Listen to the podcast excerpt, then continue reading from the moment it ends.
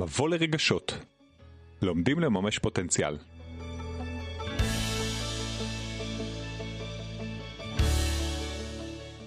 פרק שלישי סטרס. מה הלחץ? מורידים סטרס ויוצרים איזון. אנחנו דואגים להגיד שהאדם הוא הוליסטי. זאת אומרת, אנחנו לא יכולים רק לדבר על סטרס שנובע מעבודה, סטרס שנובע מיחסים. לאדם יש המון המון מרכיבים בתוך חייו, ולכן גם הפתרונות או האסטרטגיות התמודדות צריכות להיות מגוונות. זו אחת הסיבות שבחרנו לדבר על הנושא הזה בהקשר של רגשות ומימוש עצמי, כי יש לזה קשר מאוד מאוד חזק.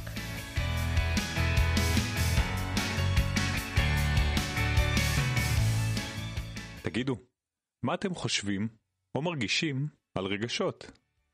ואיך חיבור אל הרגש שלנו קשור בכלל למימוש פוטנציאל? ואם היינו אומרים שכולנו יכולים להפוך את הרגשות לכוח העל שלנו, הייתם מאמינים? הרבה פעמים קיים פער בין החוויה הפנימית, מה שמתחולל בתוכנו, לבין מה שכולנו פוגשים במציאות. כולנו יכולים להקטין את הפער הזה, וכשנעשה זאת, נהיה מדויקים יותר ויותר פנויים לממש את עצמנו. אנחנו, חני גרוס ויניב אדרי, מביאים לכם את הצד היפה של עולם הרגשות, ומלמדים איך להפוך את הרגש מגורם מעכב, בולם, אולי אפילו מבלבל, לכוח ולמצפן המרכזי שלנו. מבוא לרגשות, האזנה מרגשת.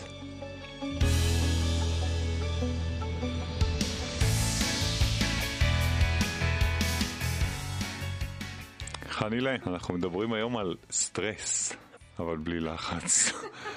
והמילה הזאת, אה, וואי, אני חושב שהרבה יותר משתמשים בה בזמן האחרון, בתקופה האחרונה. אה, לפחות אני שומע ככה מסביבי ובתהליכים, אז מאוד מעניין להיכנס אליה ולדבר עליה, והיום זה מה שאנחנו נעשה. יש סיבה שמשתמשים בה המון בתקופה האחרונה, כי אנחנו מרגישים אותה. אנחנו חיים בשנתיים שהמילה סטרס זאת חוויה שהיא מאוד מאוד נפוצה, כבר אה, אצל הרבה, הרבה יותר אנשים ממה שהיה בעבר. זו תקופה שהיא בעצם מאלצת אותנו להשתמש במאגרים ומשאבים שאולי לא השתמשנו מעולם, ומשהו בשנתיים האלה בעצם הכניס את המושג הזה לתוך התודעה ולתוך החוויה הגופנית שלנו באופן יומיומי. זאת אומרת, עולה פה שאת אומרת שתמיד היה לחץ, הרי סטרס לא הומצא בשנתיים האחרונות. כן? נכון. תמיד לחץ היה חלק מחיינו, בטח במדינה הזאת, והוא היה שם. אבל משהו שקרה בעקבות הקורונה, ש... דיברנו על זה כבר, האיצה תהליכים ובטח אה, גרמה לאנשים לא לעבוד ולשים את כל המשפחה ביחד בבית ועניינים של שייכות ואיפה אני נמצא ו- ו- וזוגיות ומה לא עלה בתקופה הזאת. הדבר הזה העלה את רף הלחץ, העלה את הצורך של אנשים לחפש בעצם איזשהו משהו שירגיע אותם, משהו שיעשה סדר בחוויה הזאת. לחץ זה לא משהו שהומצא עכשיו, זה לא משהו שאנחנו המצאנו, זה לא משהו שקרה במאה האחרונה אפילו, זה מאז ומתמיד עוד כן. מימי האדם הקדמון, מהרגע שאנחנו נוצרנו, הלחץ והסטרס הוא משהו שהוא נמצא בגוף והוא חלק מהמערכת הפיזיולוגית שלנו ויש לה גם, נדבר על זה בהמשך, שיש לה גם יתרונות. Mm-hmm. מה שאתה כן אומר בנוסף, ו- וזה מאוד מאוד נכון, שהמפגש הזה עם מציאות שהיא שונה, עם תקופה של חוסר ודאות, תקופה שיש בה מציאות שמשתנה, היא בעצם מאלצת אותנו להתמודד עם אתגרים אחרים. וההתמודדות הזאת מפעילה המון המון לחץ והמון המון סטרס. יש המון שינויים ואנחנו יכולים לראות אותם בהיבט של הקריירה, בהיבט של אה, שינויים בתא משפחתי, יציאה לדרכים חדשות, משכירות לעצמאות, אנשים עוזבים פה את הכל ו- וטסים לטייל בעולם, יש המון המון המון שינויים שנובעים מתהליכים פנימיים כשעוברים משברים. וזה הופך להיות מין תקופה של קצת, אפילו לא קצת, האדם מחפש משמעות. חשוב לי לומר משהו שאני חושבת שהוא מאוד ייחודי לחברה שלנו, לחברה הישראלית. האופן שבו אנחנו בעצם uh, התמודדנו עם המשבר הזה, הוא יחסית בעיניי, ולא רק בעיניי, טוב. הכוונה היא שאנחנו חברה שהיא בעצם רוויה משברים, היא רוויה מלחמות, היא רוויה התמודדויות ביום יום. אנחנו כביכול אה, הרבה יותר מורגלים לחיות באי ודאות. ולכן ההתמודדות שלנו כחברה, מתוך מחקרים עולה שההתמודדות שלנו היא הרבה יותר טובה במשבר הקורונה מאשר התמודדות של חברה שהיא לא חווה משברים, כי משהו בשריר שלנו בעצם למד לעשות את זה טוב יותר. החוסן שלנו גבוה יותר ולכן אנחנו יכולים להתמודד גם עם, ה... נכון. גם עם המצב הזה יותר טוב. אנחנו יכולים להתמודד עם המצב הזה יותר טוב, יחד עם זאת, אלמנט הסטרס הוא לא נעלם. זה שאנחנו עמידים יותר זה לא אומר שאנחנו לא חווים סטרס. נכון. אפילו אני הייתי אומר שאנחנו חווים יותר סטרס, כי הוא תמידי, הוא כאילו כל הזמן יש לנו משהו, נכון? אנחנו מכורים לחדשות, אנשים פה כל הזמן חיים את, ה, את התקשורת, שהתקשורת בכלל המערבית, אבל במיוחד שלנו, כל הזמן מלעיטה אותנו במידע. שנועד אולי ליצור סטרס, עוד מעט נדבר בכלל מה זה ולמה mm. הוא, הוא מגיע לחיים שלנו, אבל אבל יש כאילו, אנחנו אולי קצת מכורים לדבר הזה? זה נכון. זו מדינה עם המון המון לחץ, סטרס. זה אחת הסיבות שבחרנו לדבר על הנושא הזה בהקשר של רגשות ומימוש עצמי, כי יש לזה קשר מאוד מאוד חזק. בואי רגע נגדיר קודם כל בכלל מה זה סטרס. סטרס הוא מבטא תחושה של מתח רגשי או פיזי שיכולים לנבוע מאירוע או מחשבה שבעצם גורמים לנו לתסכול, לכעס אה, או עצבנות, ואנחנו יכולים לראות את המתח הזה מגיע בארבעה מופעים. מופע מחשבתי, שבו אני מרגישה עומס מחשבתי, המחשבות שלי מקשות על ריכוז, מחשבות חרדתיות, תסריטים לא נעימים, אה, מחשבות אובססיביות, התעסקות אובססיבית במשהו שמפריע לי, כולנו מכירים את זה שיש מחשבה שלא ב... מפסיקה לרוץ לי בראש, שזה מופע אחד. מופע שני זה בהיבט הרגשי. תחושה של חוסר אונים, מועקה, אי שקט, בדידות, חוסר ערך, ריקנות, עצבות, דיכאון, זה המופע הרגשי.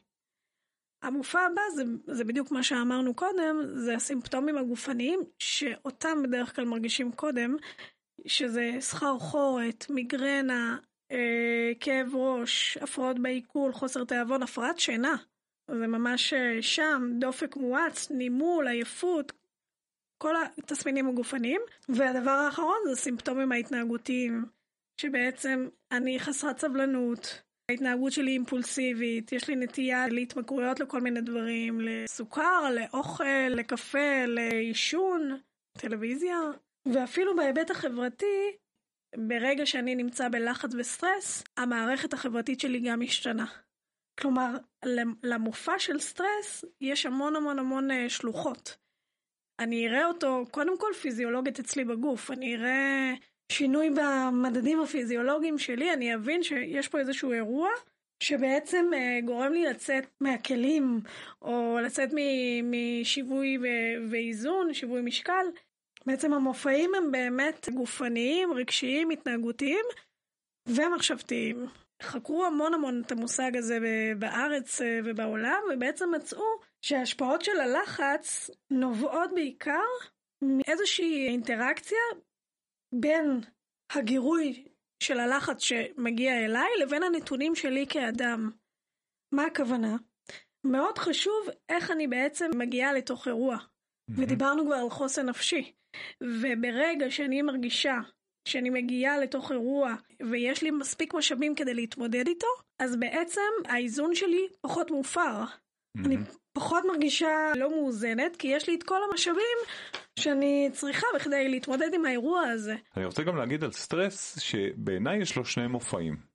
מופע אחד הוא המופע, אה, מה שנקרא אני בסטרס, אני בלחץ. שאנחנו לפני מבחן, שאנחנו באיזשהו אירוע מותח, בראיון עבודה, או שאנחנו ב, אה, אה, בתקופה של, של ככה דברים ש, שקורים לנו ואנחנו בתוך סטרס שהוא בולט, רואים אותו. אבל יש גם סטרס שקט. ואני חושב שרוב האנשים, דיברנו על מדינת ישראל, רוב mm-hmm. האנשים פה חיים בסטרס שקט כזה, שהוא מתחת לפני השטח, אבל הוא קיים. הוא נוכח כל הזמן והוא גם משפיע כל הזמן. אני חושב שהוא. גם משפיע על הבריאות שלנו בלי שנדע אפילו. זאת אומרת, אני לא חייב להיות במתח או בחרדה או בצורה שאני לא חושב אה, סדיר או, או הפעמים, הקצב לב שלי הוא לא סדיר, אלא הסטרס הוא כאילו מלווה את חיי כמו איזה אקורד כזה, צליל שפשוט זורם כל הזמן, כל הזמן, כל הזמן, וזה כמו רעש לבן כזה. פה גם מופיע לנו המפתח אולי לזיהוי של סטרס שקט. אנחנו יכולים להגיד פה ש, שאפשר לזהות אותו.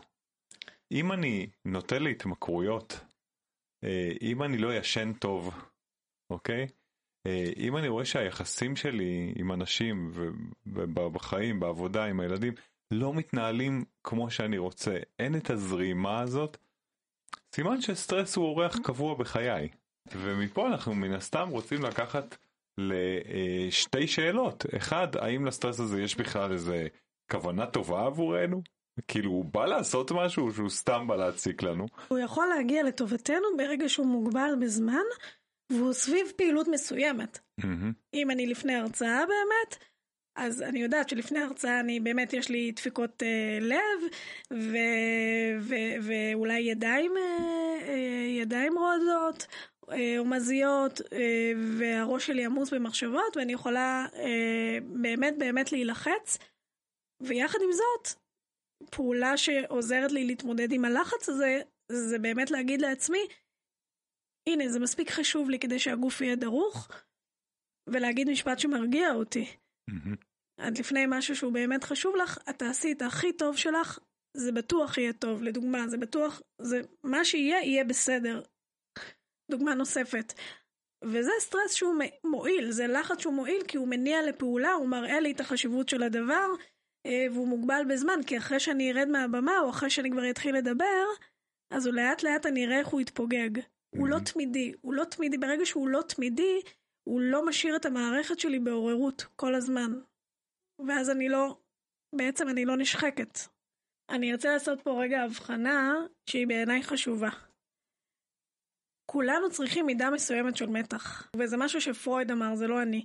אנחנו כמו איזשהו גוף, נגיד חשמלי או תרמוסטט, שמתח צריך להיות, אוקיי? מתח צריך להיות כדי להבנות משהו, צריך שיהיה מתח כדי להבנות אה, מוטיבציה, כדי להבנות אה, תנועה, כדי להבנות יעדים. ברגע שיש לי מתח, זה טוב, זה אומר שאני חי. כשיש לי מתח, אני חיה. כשאין לי מתח, צריך לבדוק מה קורה. וברגע שהמתח הזה יוצא מאיזון, מתחיל הסטרס, mm-hmm. מתחיל הלחץ. והשאיפה של הגוף, השאיפה של גוף האדם, תמיד לחזור לאיזון, זאת השאיפה. Mm-hmm. תמיד לחזור לאיזון, להומוסטזיס. שאיפה של הטבע, זה לא אנחנו המצאנו את זה. ברגע שאנחנו מבינים קודם כל, שיש לנו גורמי לחץ, אני מחלקת את זה כרגע באופן גס לשתיים, יש לחץ בריא ויש לחץ לא בריא. כמובן שיש את כל הבאמצע, אבל לחץ בריא זה לחץ שאני מרגישה שאני יכולה על זה. זאת אומרת שאני במתח, מתח שהוא מניע אותי, מתח שהוא, כמו שאתה אומר, הפער הוא לא גדול מדי, אני יכולה להשיג את מה שאני רוצה, וגם הרצון הזה מדרבן אותי ומתדלק אותי. לחץ לא בריא, זה כבר מתחיל סטרס, שהוא כבר קיצוני והוא יכול להפוך לחרדה, הוא יכול להפוך לדיכאון, הוא יכול להפוך לעוד הרבה הרבה הפרעות. והערוץ השני, שהוא שקט. אותו אני חי היום יום ואני אפילו לא מזהה אותו כי הוא הפך להיות לי שגרה. ואז מה שקורה, הוא יכול אפילו להפוך למחלה. אוקיי? Mm-hmm. Okay? יש מחלות אוטואימוניות שה, שהגוף כביכול תוקף את עצמו, שהמקור שלהם זה לחץ. ולכן בעצם הסיבה שאנחנו בוחרים לעשות את הפרק הזה, זה א', לייצר מודעות, וב', למנוע. למנוע מחלות אה, פיזיות, למנוע מחלות גופני, גופניות, למנוע מחלות נפשיות, וגם לייצר well-being הרבה יותר אה, בריא. איכות חיים גבוהה יותר. אז אנחנו מבינים שהסטרס יכול להיות מועיל לנו כשהוא בא בצורה מדודה ואנחנו ערים אליו ואנחנו רואים אותו מתפוגג אבל מה עושים אם לא? מה עושים כשהוא מבקר אותנו ולא עוזב והוא לא מתפוגג? מה אז? מה אפשר לעשות אולי כדי להפחית סטרס בחיינו? אז תראה, בעיניי כדי להפחית סטרס, קודם כל, כמו כל דבר ראשון, צריך להיות מודעים אליו. עכשיו, איך מודעים אליו? מודעים אליו, כמו תמיד, זה להתחיל אה, לשאול את עצמנו שאלות ולהתמקד בגוף. מה הכוונה? כשאני מתחילה להבין שהגוף שלי מאותת לי, כשאני בהקשבה לגוף והגוף שלי מאותת לי, אני יכולה להתחיל לשאול את עצמי שאלות. האם יש משהו שמלחיץ אותי? האם אני יכולה לשנות את הלחץ הזה? זה דבר אחד. מה יעזור לי כרגע להוריד את הלחץ? להתחיל לשאול שאלות, להתחיל לתשאל את עצמי שאלות. עכשיו, בתוך השאלות האלה, מה שיעזור לי להתמודד עם התסמינים האלה של הלחץ, זה קודם כל לשמור על איזושהי גישה שהיא גישה חיובית. זה יכול להישמע קצת אולי רחוק. ומתייפייף. ומתייפייף, ויחד עם זאת, ברגע שאני שומרת על גישה חיובית, אז אני גם מושכת אליי דברים שהם כאלה. ואני יכולה לראות, לצבוע את המציאות שלי במשקפיים שהם כאלה. ודבר נוסף, זה בעצם להאמין בתוכי שמה שאני יכולה לשנות אני אשנה, ומה שאני יכולה אני לא אשנה. וזה איזושהי אמונה שנותנת המון המון המון שקט. כי אם אני עולה לבמה, ואני מבינה לפני כן שאני במתח ולחץ, ואני מבינה שהמתח והלחץ הזה הוא משרת אותי, כי הוא משאיר אותי דרוכה לקראת המטרה. וברגע שאני מתחילה, אני מבינה שאני יכולה לשלוט כרגע על התחושות גוף שלי, אני שואלת את עצמי, איך אני יכולה לשלוט על התחושות גוף שלי? הדבר הראשון שאני עושה זה לנשום. שזה אולי נשמע פשטני מאוד, אבל הנשימה זה הדבר הכי הכי הכי הכי חשוב שאנחנו מדברים על לחץ וסטרס. קודם כל לנשום. עכשיו לנשום, נשימה שהיא לא נשימת כלב, הכוונה היא נשימה מאוד עמוקה. לא עמוקה מדי. עמוקה ומודעת. אני עוצר לרגע ונושם, מכניס כן. אוויר לאזור הבטן, חשוב להגיד. לא לריאות, אנחנו רגילים לנשום לריאות. דווקא לנשום עמוק לבטן, ולעשות את זה כמה פעמים ברצף. להיות מודע לנשימה, לעצור לרגע, זה לא כאילו עכשיו אה, שיעור יוגה או תרגול ארוך, זה יכול להיות גם שם. ואגב, תרגולים כאלה לאורך זמן, מדיטציות, סתם הפסקת נשימה. לחלוטין. אה, ותרגול יוגה מביאים לנו את המודעות למקום הזה ומפחיתים סטרס. בדיוק. זה עוד, אה, נתת כאן עוד כלי בעצם להתמודד עם סטרס, שזה פעילות גופנית. Mm-hmm. שהפעילות הגופנית היא יכולה להיות על הז'אנרים של היוגה, של הפילאטיס, כי הם מייצרים שם גם המון המון מודעות ונוכחות והתמקדות בנשימה. וגם האצה של, של קצב הלב והפרשה של כל מיני הורמונים שמורידים את הסטרס וגם פעילות גופנית שהיא יותר מואצת, ריצה, הליכה, שחייה, ובהקשר הזה הנשימה, ברגע שאנחנו מכניסים פנימה אל הבטן ומוציאים מהאף ומתרכזים בזה באופן שנכון לנו כרגע, וזה חשוב על הכרגע, אז אנחנו מייצרים התמקדות בכאן ועכשיו ובגוף. הדבר הזה שלעצמו כבר מרגיע את המערכת, כי הוא בעצם, מה שהוא עושה, הוא גורם למערכת העצבים השנייה, הפרסימפטית, להתחיל לעבוד ולהרגיע את הגוף. לעומת מערכת העצבים הסימפטטית שפעלה בזמן הלחץ, אנחנו בעצם עושים איזושהי מניפולציה על הגוף שלנו, וגורמים למערכת העצבים המרגיעה להתחיל לעבוד. Mm-hmm. איך אנחנו עושים את זה? דרך הנשימה. אז אנחנו מדברים על נשימה. ואני רוצה להכניס פה עוד אלמנטים שמאוד משפיעים על מידת הסטרס שלנו בחיים. דיברנו קודם על אה, התמכרויות והרגלים, ויש קשר ישיר להתמכרויות שלנו, לתזונה שלנו, למה שנכנס לנו לגוף, למה שאנחנו אגב חווים גם אה, מחוץ לגוף שנכנס אלינו, זאת אומרת גם אם אנחנו רואים אה, סרטים או דברים אחרים, הסטרס הזה נכנס אלינו לחיים ואפשר להפחית סטרס גם על ידי שינויים, שינוי של תזונה. זה נשמע כאילו קצת אה, פשטני או, או אולי נשמע מורכב מדי, אבל צריכה מופחתת של סוכר למשל, סוכר או פחמימות ריקות שזה same same אה, משפיע מאוד על רמת הסטרס שלנו צריכה של יותר ירקות פחות אה, קפה אל תיקח לי את הקפה. לא אקח לך את הקפה, אבל קצת.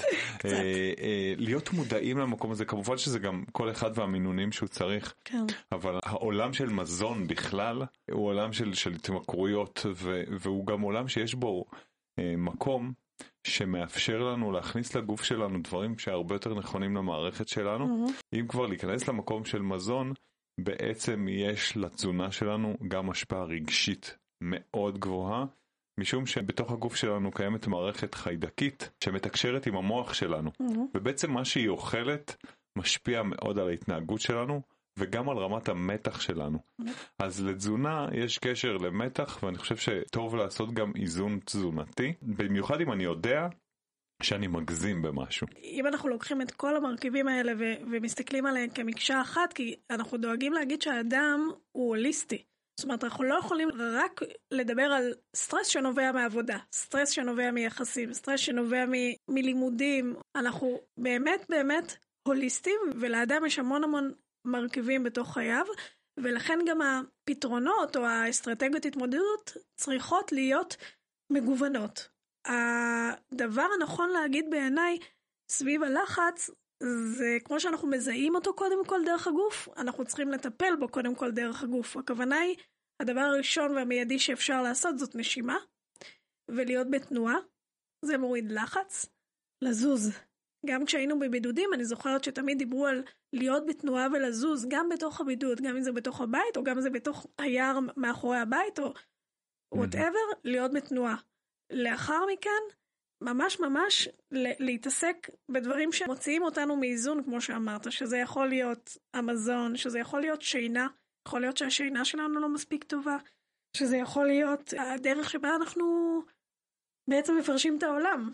האמונה שאני יכולה לקבל את הדברים שבשליטתי, שהם יהיו בשליטתי, ומה שלא בשליטתי, הוא לא יכול להיות בשליטתי ולשחרר את המקום הזה, זה גם משהו שמוריד סטרס. אה, כלומר המחשבות. ובגדר המחשבות לשים לב לדיבור הפנימי שלי עם עצמי. כמה אני משתמשת במילות כפייה. אני צריך, אני, אני צריכה, אני חייבת, אין לי ברירה, טה-טה-טה-טה, וכמה אני משתמשת במילות בחירה. אני בוחרת, אני מעוניינת, אני רוצה, אני... יש לזה השפעה קריטית על המצב הרגשי שלי, על המצב הנפשי שלי, ועל התת מודע עד כמה הוא מרגיש חופשי או כבול. כי אני יכולה להיות בבידוד ולהרגיש חופשייה, ואני יכולה להיות בחופשה ולהרגיש כבולה. וזה לוקח אותנו ממש ישר לעולם המימוש העצמי. אפשר להגיד שאדם שמממש את עצמו אה, אולי חווה פחות סטרס, ואנחנו אולי רוצים להגיד פה גם את ההפך. אדם שיחווה פחות סטרס יוכל, כל אחד כמובן בדרכו, לחתור ולהגיע אל עבר המימוש העצמי. וזה עובר דרך הבחירות. כי אם אני חווה פחות מתח, פחות לחץ, קבלת ההחלטות שלי יותר נקייה, מערכות היחסים שלי יותר נקיים, אני גם יודע יותר מה אני רוצה, אני מתחבר לעצמי. את אמרת בתחילת הדברים אה, שאנחנו בעידן כזה של האדם מחפש משמעות, וזה הבסיס למימוש עצמי, כן? החיפוש אחרי משמעות, אחרי מה אני, איפה אני יכול לממש את עצמי, איפה אני משמעותי. אז אני מחבר את זה רגע לסטרס, למקום הזה שככל שרמות הסטרס שלי מאוזנות יותר, או רמות המתח שלי מאוזנות יותר, ואני לא חווה סטרס בצורה מוגזמת, וזה כבר אמרנו איך אפשר לעשות, עם כל האסטרטגיות של נשימה ותזונה ומודעות ושיח פנימי ועוד הרבה הרבה הרבה, אנחנו לאט לאט מתקרבים לעצמנו, ומאפשרים לעצמנו לעשות בחירות נכונות יותר. עם מי אנחנו מתחברים? איזה עבודה אני לוקח? איזה עבודה אני לא לוקח? כמה חופש יש לי להגיד לא? להיות טוב במה שאני עושה, להיות פנוי יותר למה שאני עושה. ליהנות מזה יותר, זאת אומרת אני יכול גם להרצות אבל לא ליהנות מההרצאה לרגע כי אני כל הזמן בלחץ, אני כל הזמן בסטרס. ואני יכול לבוא ולהרצות בכיף, אז יש קצת לחץ בהתחלה וזה טוב שיהיה. אבל אחר כך אני, אני, אני נהנה וזה פחות שוחק אותי. Mm-hmm. ואז אני מתקרב אל המימוש העצמי שלי. החיבור שאני רואה בין סטרס למימוש עצמי זה באמת כמו, אני אתן לזה דימוי, כמו לחיות בתודעת שפע או לחיות בתודעת עוני. מה הכוונה?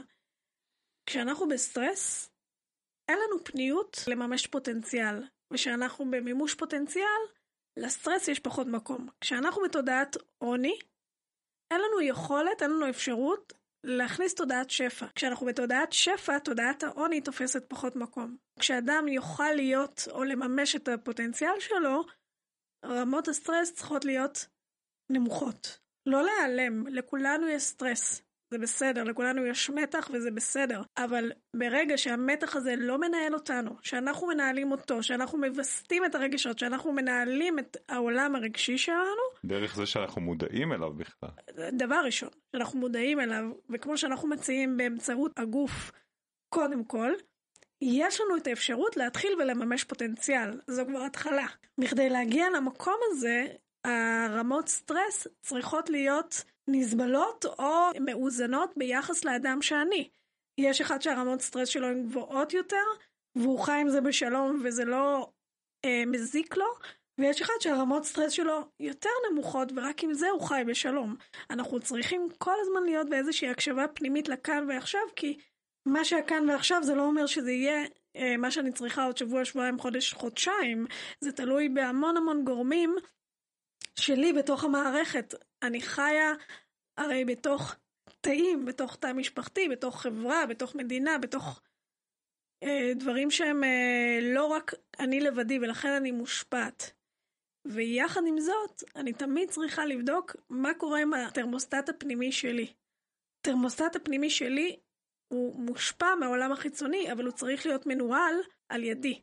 אז אנחנו בעצם כל הזמן צריכים להיות, וזו אמירה שהיא קצת מוזרה, היא קצת מכבידה, אבל אני חושב שהיא עולה מהדברים שלנו, שכמה שזה אולי מורכב, או אולי מציק או מעיק, אנחנו צריכים להיות באיזשהו חשבון נפש, בטח ובטח בשלבים שאנחנו מרגישים דברים כמו סטרס, כמו מתח או חרדות, אנחנו צריכים רגע להסתכל פנימה, ואולי לא לנסות אה, להשכיח את זה, לא לנסות לטאטא את זה, ובטח גם לא להגיד שזה לא בסדר לטפל בעניין, להתייחס כמו הדברים שאמרנו, וזה תמיד הדרגתי, חני. נכון. זה תמיד הדרגתי. אין, אין כאילו, אה, אני בסטרס, אני במתח, ויום אחרי זה אני בזהו, נגמר העניין. זה יורד לאט לאט. זה כמו, דיברנו על סוכר, זה כמו רמות של סוכר בדם, זה יורד לאט לאט, אנחנו לא רוצים את זה בקיצוני, ואנחנו צריכים גם לשמר את זה ברמה בריאה. יניב, אבל המילה של חשבון נפש היא כבדה. יש לה קונוטציה בעיניי אה, של יום כן, כיפור. כן, יום כיפור כזה. יום כיפור. נכון.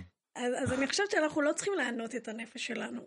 אני חושבת שאנחנו צריכים להפך להיות קשובים לה.